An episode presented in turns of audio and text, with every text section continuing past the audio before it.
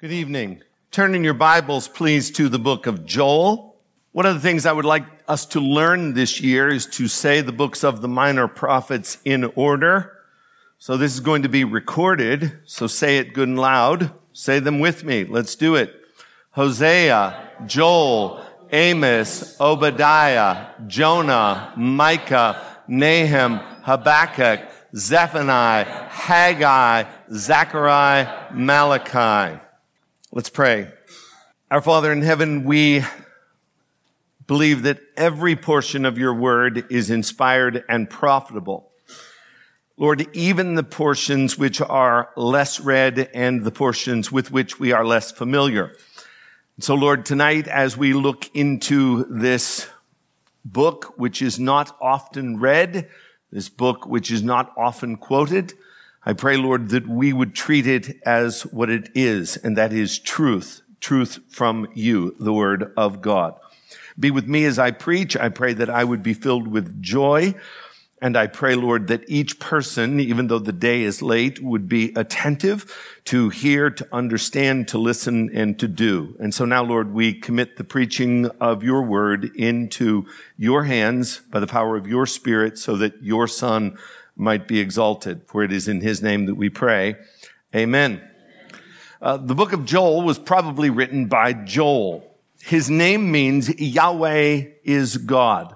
Uh, the covenant name of God, Yahweh. El is God. Yahweh, El, Joel. Yahweh is God. His name only appears once in the Bible, and that is in chapter 1, verse 1. It's a name that has been used by many people in history, by many famous people. But currently, the name Joel is becoming less and less popular in the United States. In fact, in a 2021 ranking, it is the 211th most popular masculine baby name in America in the year 2021.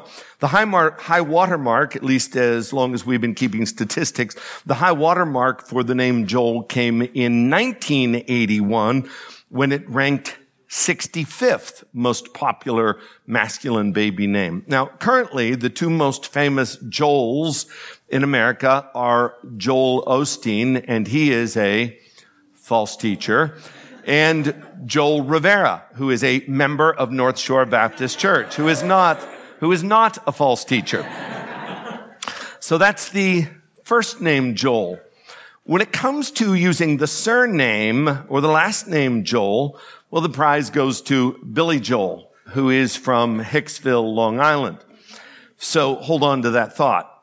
Our three points tonight are the chastening, the commands, and the culmination. The chastening, the commands, and the culmination. But even though those are our points, I want you to remember those points and I want you to associate them with the book of Joel. And so I have varied them and I have renamed them. And here are our three points tonight from a different perspective using Billy Joel titles. First of all, we are going to look at scenes from a Judean restaurant. Secondly, we are going to look at honesty. And third, a new covenant state of mind. If you don't know what that means, you are in the majority. But here's one thing that you do need to know with reference to the length of my message. I will be preaching for the longest time. Thank you. Thank you. Thank you. Point number one, the chastening, the chastening or scenes from a Judean restaurant. We're not told when the book of Joel was written. Uh, there are no historical markers. Uh, the commentary writers are varied as to when they think it was written. But we are pretty sure that it was written to the southern kingdom of Judah. Uh, the reason that we believe this is because the book of Joel has a lot to say about temple worship. And the temple was located in the southern kingdom of Judah in the city of Jerusalem. You remember that Israel was one big happy country and they had 12 tribes and everybody was living together peacefully and they had three kings. They had Saul, they had David, and they had Solomon. But after the death of Solomon, there was a break. There was a division and the one country divided into two. The northern tribes or the northern kingdom of Israel, known as Israel, with its capital in Samaria, consisted of 10 tribes. The southern kingdom, and that's what we're talking about tonight, the southern kingdom had its capital in Jerusalem, and they were only two tribes, Judah and Benjamin. Well, Joel ministered in the southern kingdom of Judah, and the reason why we know that is because temple worship is mentioned in the book, and the temple was in Jerusalem, and the, the, the city of Jerusalem was in the southern kingdom. So, as we look at the circumstance that prompts the writing of the book, it is a devastating invasion of locusts, whereby the insects move through the land and eat everything. They eat everything. Uh, we are going to be citing some of the verses which show what the locusts do, but I want to this evening read for the next three minutes the first chapter of Joel, and I want you to pay attention. And there's there's really nothing, there's no like hidden meaning here. This is talking about an actual locust invasion upon the people of Israel. It's undated, but that's what it says. Hear the word of the Lord the word of the Lord that came to Joel, the son of Pethuel. Hear this, you elders, give ear, all inhabitants of the land. Has such a thing happened in your days or in the days of your fathers? Tell it to your, tell your children of it, and let your children tell their children and their children to another generation. What the cutting locust left, the swarming locust has eaten. What the swarming locust left, the hopping locust has eaten. What the hopping locust left, the destroying locust has eaten. Awake, you drunkards, and weep and wail, all you drinkers of wine, because of the sweet wine, for it is cut off from your mouth. For a nation, and the nation being referred to here is the nation of locust, for a nation has come up against my land, powerful and beyond number. Its teeth are like lion's teeth, and it has the fangs of a lioness. It has laid waste my vine and splintered my fig tree. It is stripped off their bark and thrown it down, their branches are made white. Lament like a virgin wearing sackcloth for the bridegroom of her youth. The grain offering and the drink offering are cut off from the house of the Lord. The priests mourn, the ministers of the Lord. The fields are destroyed. The ground mourns because the grain is destroyed. The wine dries up. The oil languishes. Be ashamed, O tillers of the soil. That is farmers. Wail, O vine dressers for the wheat and the barley, because the harvest of the field has perished. The vine dries up. The fig tree languishes, pomegranate, palm, and apple. The trees of the field are dried up, and gladness dries up from the children of man. Not only are, is, is, is everything that grows dead, but also notice that the hearts and the morale of the people has also dried up. What are they to do? Verse 13. Put on sackcloth, lament, O priest, wail, O ministers of the altar. Go in, pass the night in sackcloth, O ministers of God, because the drain offering and the drink offering are withered from the house of your God. Consecrate a fast, call a solemn assembly, gather the elders and all the inhabitants of the land to the house of the Lord your God, and cry out to the Lord. Alas for the day, for the day of the Lord is near, and destruction from the Almighty, and, and as destruction from the Almighty it comes. Is not the food cut off before your eyes? Joy and gladness from the house of our God. The seed shrivels under the clods. The storehouses are desolate. The granaries are torn down because the grain has dried up. How the beasts groan. The herd, herds of the cattle are perplexed because there is no pasture for them. Even the flocks of sheep suffer. To you, O Lord, I call. The fire has devoured the pastures of the wilderness and flame has burned all the trees of the field. Even the beast of the field pant for you because the water brooks are dried up and fire has devoured the pastures of the wilderness.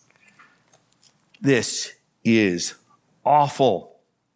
And as we try to understand this book and apply it to our circumstances and to our lives, uh, let's make sure that as we look at this, we don't make the mistake of interpreting this message as a message for the United States of America, as if we, as a nation, are the covenant people of God. Maybe you look at the gas prices or you look at the uh, lack of baby formula that is available to us today and you say, well, this is happening because God is cursing us as a nation because we are his covenant people. We are not his covenant people. We have never been his covenant people. We will never be his covenant people. This was a message for Judah. And they, at the time, were in a covenant relationship with God. And they received national blessings and they received national curses, which corresponded to their obedience or disobedience to the covenant, which was the law of Moses. And so the book of Joel is not a warning, nor is it a promise to Joe Biden and the United States of America. Uh, furthermore, we cannot listen to what we just read and draw a one-to-one correlation or correspondence between the wickedness of a group of people and natural disasters. Uh, things like hurricanes, tornadoes, uh, fires, floods, uh, volcanic eruptions, uh, earthquakes, uh, Hurricane Katrina. I can remember very well back in 2005 when Katrina hit New Orleans and everyone said, well, of course, this is God's judgment on New Orleans because New Orleans is such a wicked city. No, that is not true. The, the rain falls on the just and the unjust and natural disasters fall on the just and the unjust. And so there are a lot of places on earth where sin is centralized and amplified and blatant, like Las Vegas, and yet they never seem to experience any destructive powers from nature. So again, consider the context. And the context here is the Jews who were the covenant people of God. And they were under contract, so to speak. And what has happened here is God promised to curse them with natural disaster if they broke or despised his law. And so what Joel is, it's just an example of God doing what he said he would do. Now, I am not saying that there is no correlation between our sin and God's chastening. For whom the Lord loves, he chastens. We, we simply cannot apply this, however, to the United States of America, nor can we apply natural disasters as the judgment of God upon an area because we believe the people in that area are wicked. So, the context is an undated invasion of locusts on the southern kingdom of Judah. It is sent by God because of their covenant unfaithfulness or their sin. And the purpose of it is chastening or discipline. Uh, Joel makes it clear that this is not mother nature at work. This isn't an unfortunate coincidence of nature whereby the grasshoppers just happened to be passing through Judah at that time. Uh, this is not the devil attacking God's people. This isn't locust as independent free moral agents volitionally making attack upon the Jews. No, what this is, this is the design of the Lord. They are God's army and they are being commanded by the Lord. These locusts are, as it says in chapter 2 verse 11, they are his army. And everybody, here's what I want you to notice, everybody is summoned to sit up and to take notice. Please follow along in your Bible. And if you are using the Pew Bible, you will notice that it is a brand new Bible. They just came in yesterday. You're looking at the book of Joel. Look at your own Bible with your own eyes and notice that everybody is supposed to pay attention. Chapter one, verse two, he addresses the elders or the older people and all the inhabitants of the land. In chapter one, verse five, he addresses the drunkards. Bottle of red, bottle of white. It all depends upon your appetite. But this evening, sir, we have neither because the locusts have eaten up all the grapes. There is no wine. Scenes from a Judean restaurant. Chapter 1 verse 11, he addresses the farmers. In chapter 113, he addresses the priest. In chapter 1 verse 10, the ground itself mourns. And in chapter 1 verse 18, the cattle are even perplexed and the sheep suffer. Uh, and notice that it's not just the base staple food, the crops and the vineyards, but it is also the specialty items that are being impacted by this. In chapter 1 verse 12, the pomegranate, the palm, the apple tree, they are stripped down to the bark. As for anything else that is edible, it is G-O-N-E gone. And notice who is consuming it. There are four types of locusts that are mentioned. The cutting locust, the swarming locust, the hopping locust, and the destroying locust. Now, this does not refer to four different types of bugs. It probably refers to four different invasions. So the first group comes through, they eat just about everything, but they leave a little bit behind. And the second group of swarming locusts come through, they eat what the first group left behind. Is there a little bit left? There's a tiny bit left. And the hopping locusts come through and they get that. And then there is just a little bit of greenery here and there. And here come the destroying locust and they eat everything that is left to the point where there is nothing left, not even bark on the trees. And Joel's message is this old people, senior citizens, young people, you've got nothing to eat. Drunkards, you have no grapes for your wine. Farmers, all of your work is for naught. Priest, we cannot have a worship service because there are now no means to worship the Lord because everything has been eaten. There is no subset of our population that is untouched by these bugs. And furthermore, we can't look forward. Wow. Things are bad in America right now. They're bad. But we believe that this is going to pass and that things are going to get better. Can't look back. Some people can look back and they can say, we are making it through this financial disaster now in America because we saved our money for the rainy day and this is the rainy day now. And so we have a few bucks in our pocket and we can make it through. Things are going to get better. We saved some money in the past, so we're going to be okay. Joel says, no, you can't look back and you can't look forward. Look in chapter one, verse 17. There is nothing that will help you. The seed shrivels under the clods. That's the looking forward. The storehouses, that's looking back, are desolate. And, and, and the granaries are torn down because the grain has dried up. You can't look forward. You can't look back. There is absolutely no hope. Total devastation. All sectors of the population have suffered and there is no hope. And along with the produce, as I said earlier, the morale of the people is at an all-time low chapter 1 verse 12, gladness has dried up. Uh, chapter 1 verse 16, no joy, no gladness in the house of God. Even when you go somewhere to worship where you are supposed to be singing praises to God, there's no happiness in church. Chapter 2 verse 6, they place fear and anguish in the hearts of the people. And so not only is everything gone, but the morale of the people is down. Uh, what's happening here as the Jews are going through this and the exact instrument that God is using is very intentional and the Jews would have known exactly what this meant.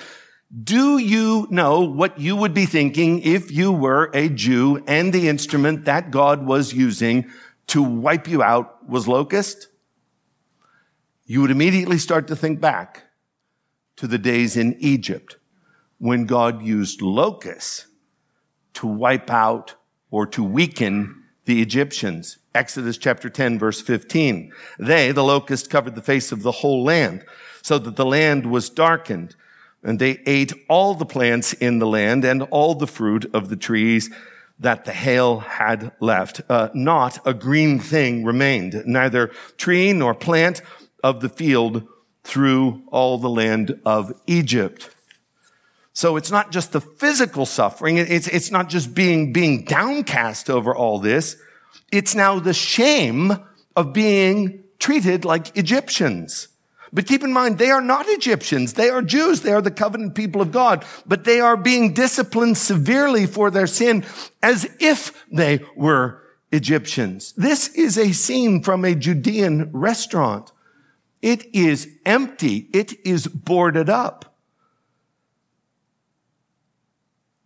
And if they were not his chosen people, the story would end here.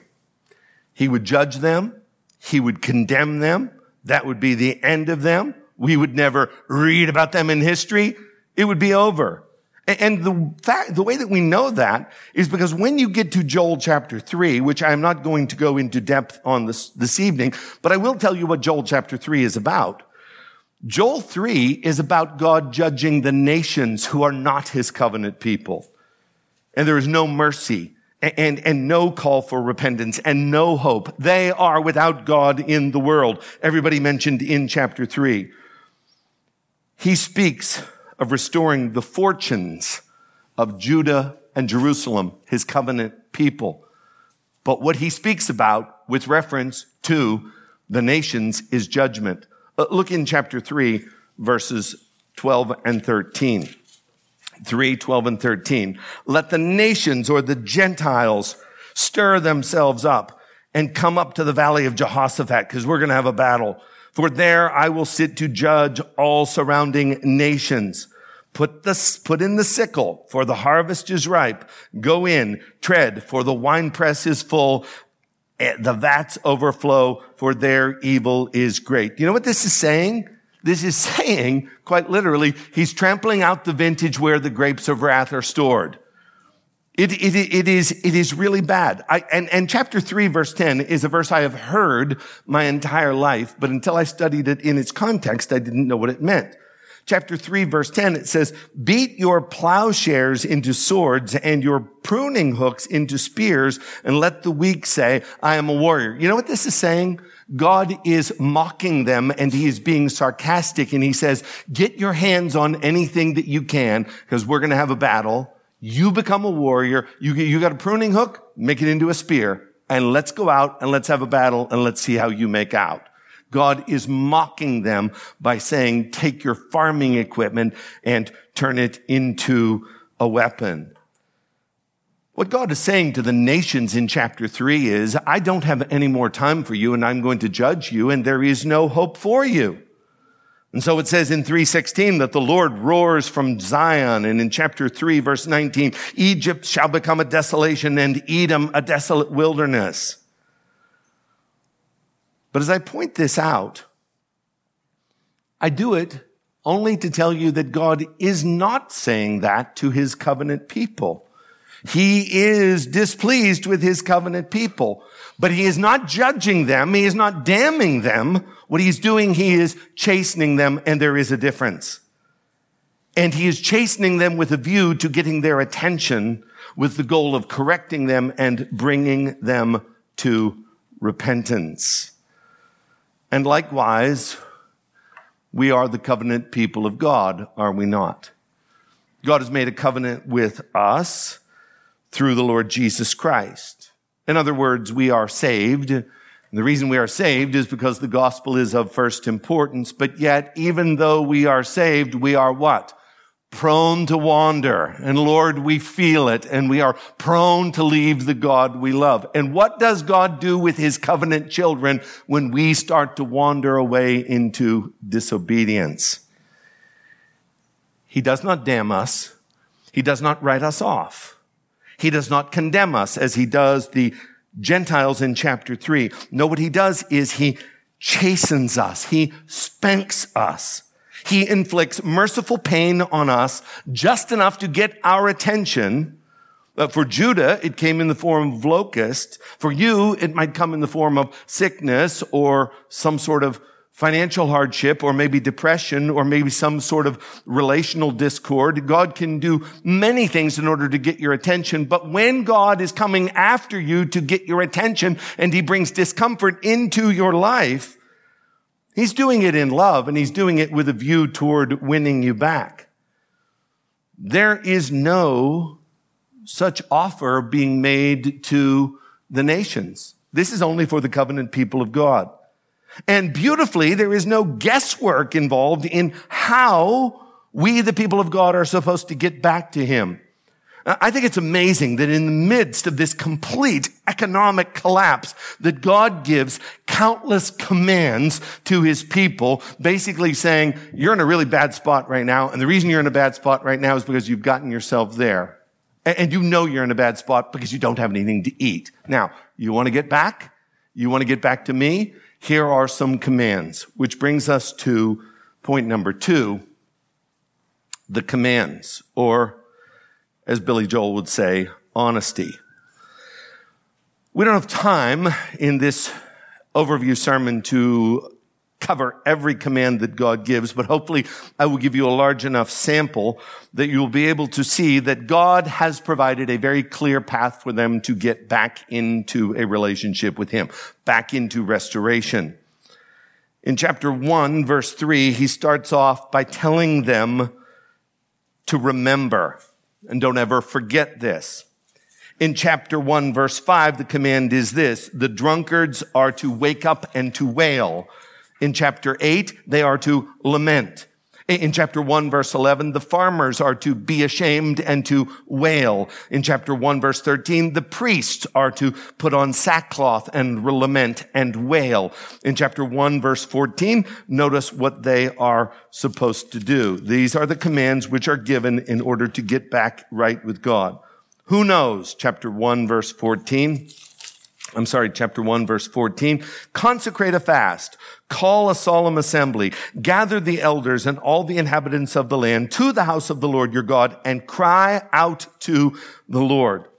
So regardless of what your doctrine of fasting might be in light of the new covenant, it's really clear that what God is calling for are the people to come together in an act or a show of solidarity and begin to cry out maniacally to God for mercy.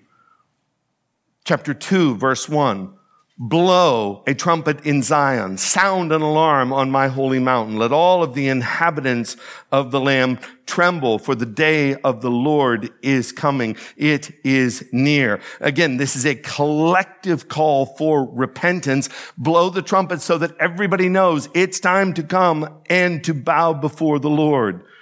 Again, in chapter 2, verse 15, there's this same sentiment blow the trumpet in Zion, consecrate a fast, call a solemn assembly. We're not just going to do this individually, but we are going to come together and we are going to mourn before the Lord and fast and cry out for mercy.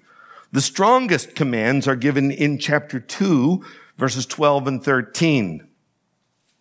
Yet even now declares the Lord, return to me with all your heart, with fasting, with weeping, with mourning, and rend your hearts and not your garments. Return to the Lord your God, for he is gracious and merciful, slow to anger and abounding in love, and he relents over disaster. Here's what you have to do.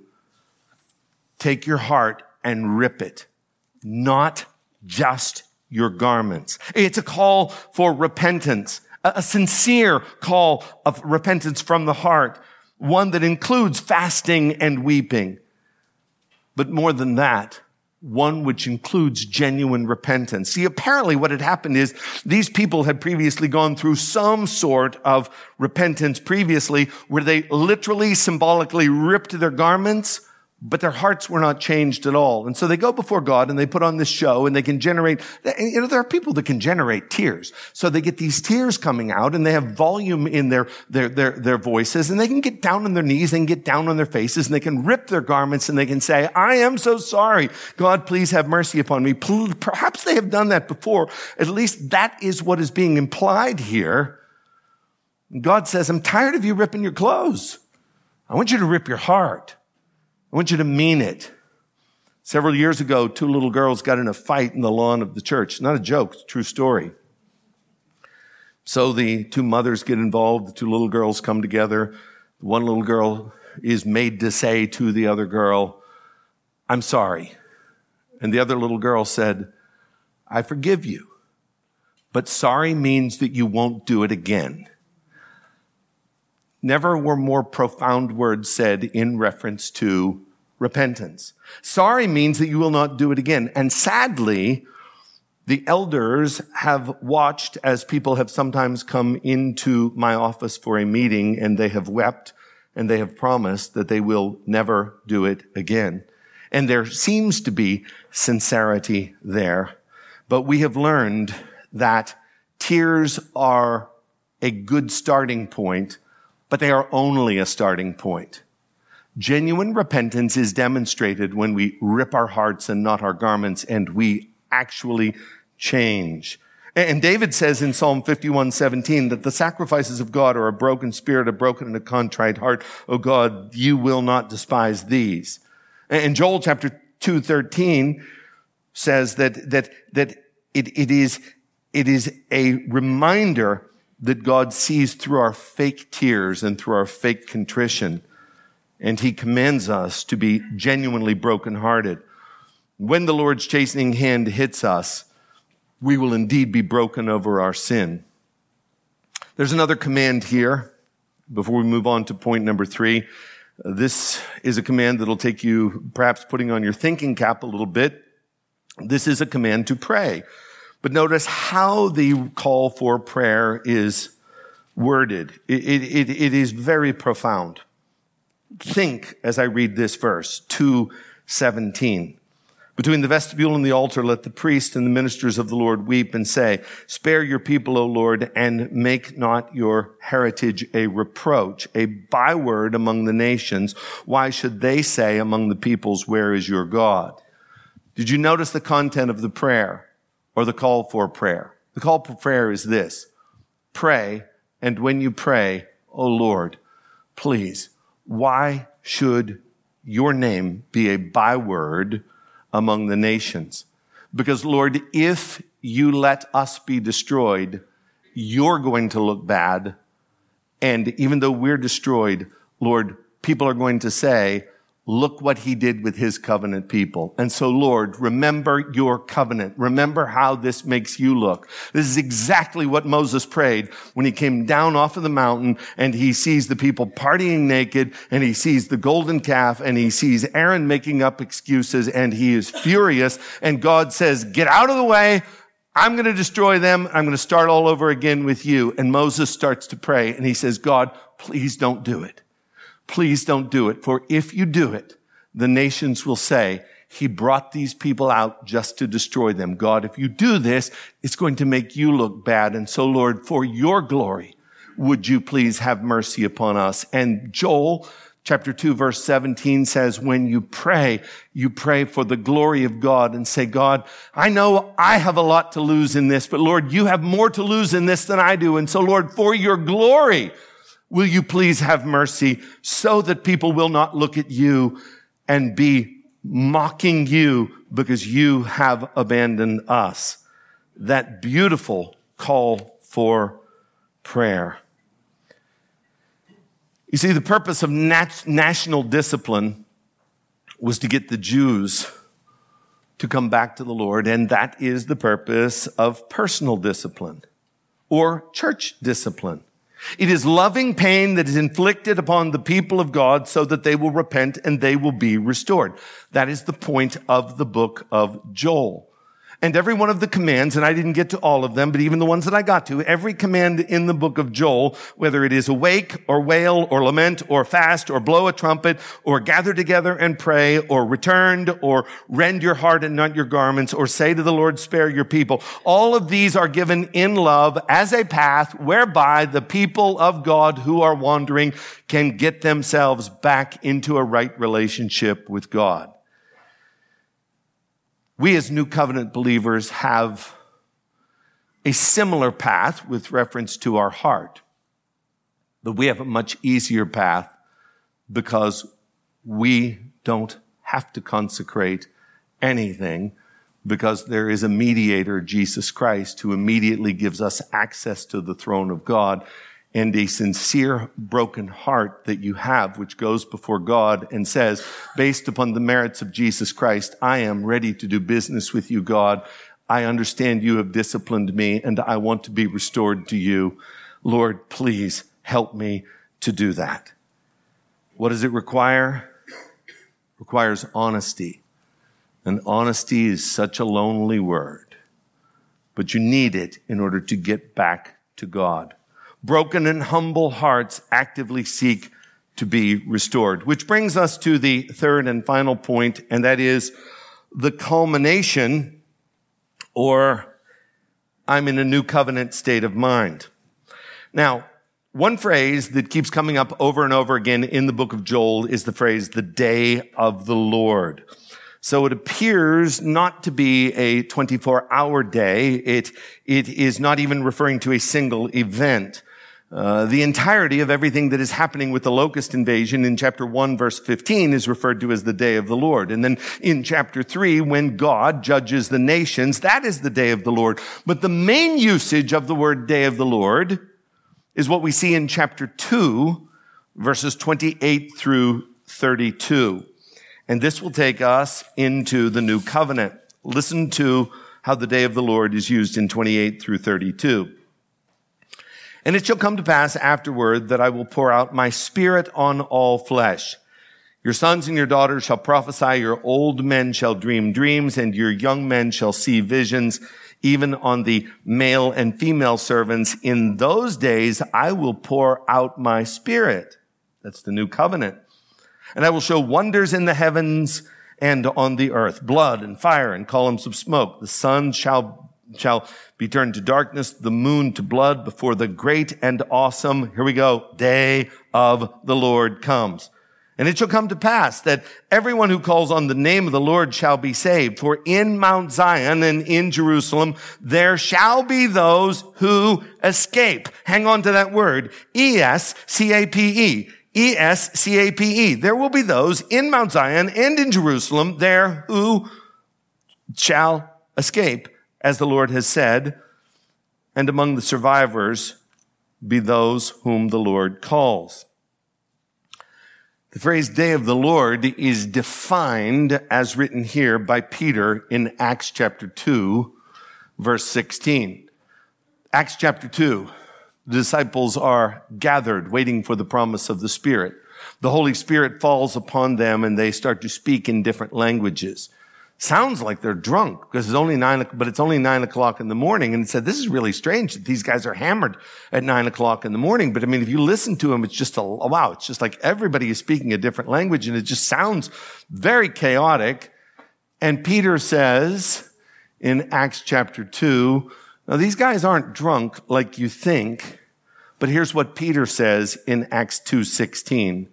But this is this is this is what is happening right now. This is I really hope you get this. This is what was uttered through the prophet Joel. And then he quotes Joel 2, 28 through 32a. You see, the last days that Peter was referring to here are not the last days at the end of the world, but these were the last days of the covenant people of Israel. And a new covenant was about to be initiated because on this day, the new covenant church was born. He was in a new covenant state of mind. And everything that happened that day, the tongues, they were given as a sign. What kind of a sign? A sign to unbelieving Jews that judgment was coming. 1 Corinthians chapter 14 verse 22. Thus tongues are a sign not for believers, but for unbelievers. That is for unbelieving Jews, letting them know that judgment is going to come. Come when? In AD 70 when Jerusalem was destroyed. A sign of impending judgment for Jews. And you'll say, what in the world does that have to do with the destruction of Jerusalem? Well, exactly what Joel says in chapter 2, verse 32. For in Mount Zion and in Jerusalem there shall be those who escape, as the Lord has said, and among the survivors shall be those whom the Lord calls. Here you have Jerusalem. The Jews are inside. Rome comes against Jerusalem and they surround the city. Everybody was in that city who remembered the words that Jesus said, got out of there and they escaped. Some Jews actually went back into the city. It's like going back into a fire. Now they are surrounded and there is a siege. And 1.1 million of them died when Rome was able to breach the wall. Jesus told them in Matthew 24, 16, then let those who are in Judea flee to the mountains. Get out of Dodge. Jesus says the same thing in Luke 21, verses 20 and 21. But when you see Jerusalem surrounded by armies, then know that its desolation is near. And let those who are in Judea flee to the mountains, and let those who are inside the city depart, and let not those who are out in the country enter it. Get as far away from Jerusalem as you can. That is the escape that is being referred to in Joel. That is the great and terrible day of the Lord that is being referred to in Joel. Joel's prophecy is not about the modern charismatic movement, which began in 1960 and the early rain and the latter rain. It is not about the modern Pentecostal movement, which began at Azusa Street in California in 1906. It is certainly not referring to what John Hagee and all of the nonsense that he is spouting about the blood moons and everything that is to happen in our generation. It is not happening in our generation and it is not happening in the future. This is a prophecy which was prophesied and Peter says it is being being fulfilled right now. He is referring to the time between the day of Pentecost and the destruction of Jerusalem in AD 70. And what were some of those things that were happening during that time? Well, one of the things that was happening during that time is both your sons and your daughters would prophesy. And when you get to Acts chapter 21, you see a guy by the name of Philip, and he has four unmarried daughters who prophesy. And in 1 Corinthians chapter 11, it talks about a woman praying or prophesying with her head uncovered. Prophesying was something that women did during that time. Why don't women prophesy in our church today? It is because the great and terrible day of the Lord has come and that sign gift is no longer in operation. It is the same reason why men don't prophesy in our church any longer because Paul said prophecy will cease in 1 Corinthians chapter 13. But there were those who called upon the name of the Lord and they were saved. And they evidenced their safe, uh, faith by remembering the words of Jesus who told them to get out of Jerusalem and run for the hills. Specifically, that is the culmination of the day of the Lord. At least that's how I interpret it. But maybe I'm wrong. I often am. So let's just say for the sake of argument that I am wrong and you think that it refers to something else. Okay, fine. I'm, I'm all ears. I mean, let me know what you think it means. But, but we got to play by the rules here. Whatever it means, Peter clearly said it happened on the day of Pentecost. This is what was uttered through the prophet Joel. So, whether it's locust as a form of judgment on the nations or any other form of judgment on the nations, the day of the Lord is judgment. And in closing, I want to remind you of my day of judgment. For me, my day of judgment came on Mount Calvary. That was the time and the place where God totally and completely judged my sin once and for all. That's where Jesus died in my place. Wrath and sure condemnation were my just reward. And the reason why is because I'm a sinner in thought, word, and deed. And my sin earned me far worse than a locust invasion. I deserved eternal hell. And so do you. But God, who is rich in mercy, transferred my sin and my guilt to Christ. And because Jesus took my sin and he took my punishment, the day of the Lord, the wrath of God, the judgment of God, it fell on Jesus on that cross that day when he cried out, Eli, Eli, lama sabachthani, my God, my God, why have you forsaken me? Why did God forsake and crush and punish Christ to death that day? It's because of my great sin and because of his great love. Christ died for our sins and he rose again by the blood of the eternal covenant. He is alive today and there is a promise that comes through this prophet to the apostle Paul in the book of Romans. So it goes from Joel to Paul, from me to you. And it says this, Romans 10, 13, for everyone who calls on the name of the Lord will be saved. The day of the Lord awaits you. It's appointed unto men to die once and after this the judgment. And knowing that that day is coming and you are going to have to bow before him, why not then today call upon the name of the Lord and escape. The Lord Jesus Christ, who took the judgment of God's wrath upon the cross, is your only means of salvation. So, hear this, Joel says. Tell it to your children and tell your children to tell it to their children. Awake and sleep and lament and be ashamed and wail and cry out to the Lord and sound an alarm and tremble for the day of the Lord is coming.